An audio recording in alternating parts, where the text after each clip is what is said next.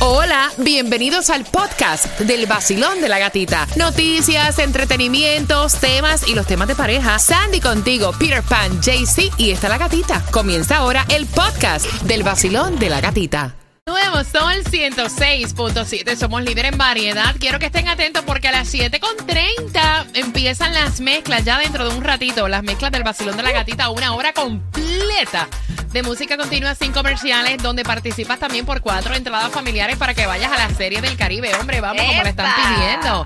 Óyeme, ella, la mamá le guardó a su hijo una tarjeta de crédito. Y cuando le llegó el bill al hijo, o sea, la utilizó sin permiso.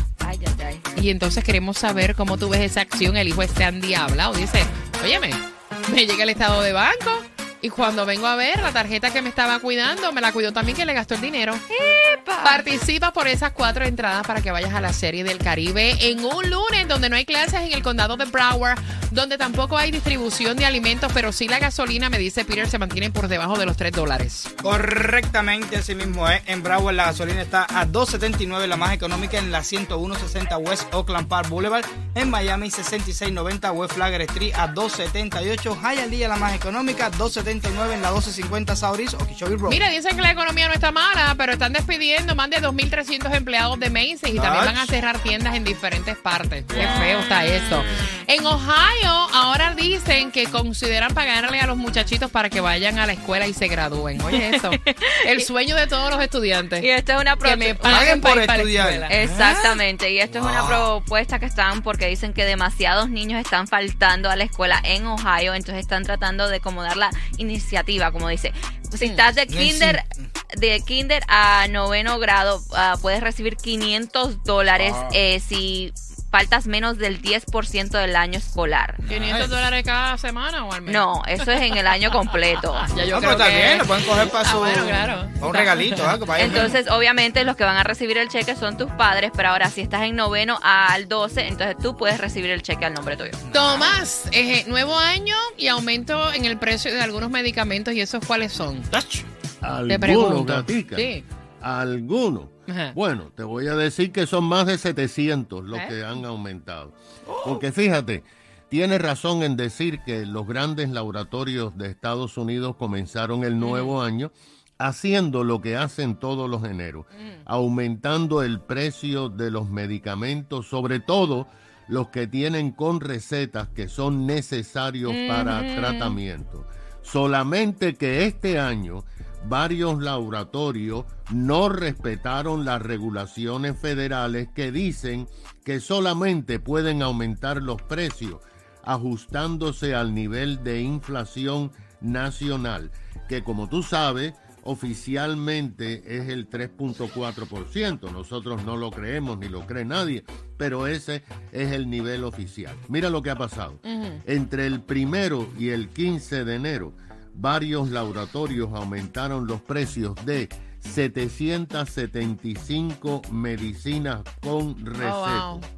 Esto es un estudio que encabezó el Wall Street Journal comparando los precios de enero del año pasado y los grandes laboratorios que hacen pastillas, sobre todo para la diabetes, fueron los que más aumentaron.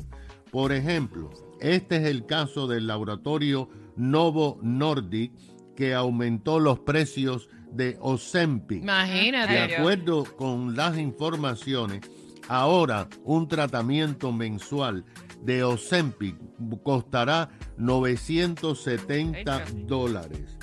Mucho más que lo que costaba el año pasado. No, y ahí vi, Tomás, que también estaban eh, escasos para los pacientes. Para los pacientes. Bueno, fíjate que el laboratorio Eli Lilly, que es uno de los más conocidos, aumentó Mounjaro, que esta Ay, Dios. también es para diabetes y esta la están tomando para bajar de precio y este aumento fue un 5%. Ahora costará el tratamiento mensual 1.070 dólares. El medicamento para el asma, Solear, aumentó 8%. El Eloquis, que se toma para licuar la sangre y evitar coágulos, aumentó un 6%. La medicina contra psoriasis, Esquirixi aumentó 5%. Ahora, escucha esto, de las más de 700 medicinas, la que más aumentó fue Tricafta, que se toma para los que tienen fibrosis cística, o sea, cystic fibrosis en inglés. El tratamiento mensual de esta medicina gata va a ser ahora 26.546 dólares cada mes. Ahora, se desconoce cuánto de copago van a aumentar las compañías de seguro en estas 700 medicinas y si no tienen receta, los que están tomando para bajar de peso o Semtic van a tener que pagar mucho más. Mm, gracias por la información.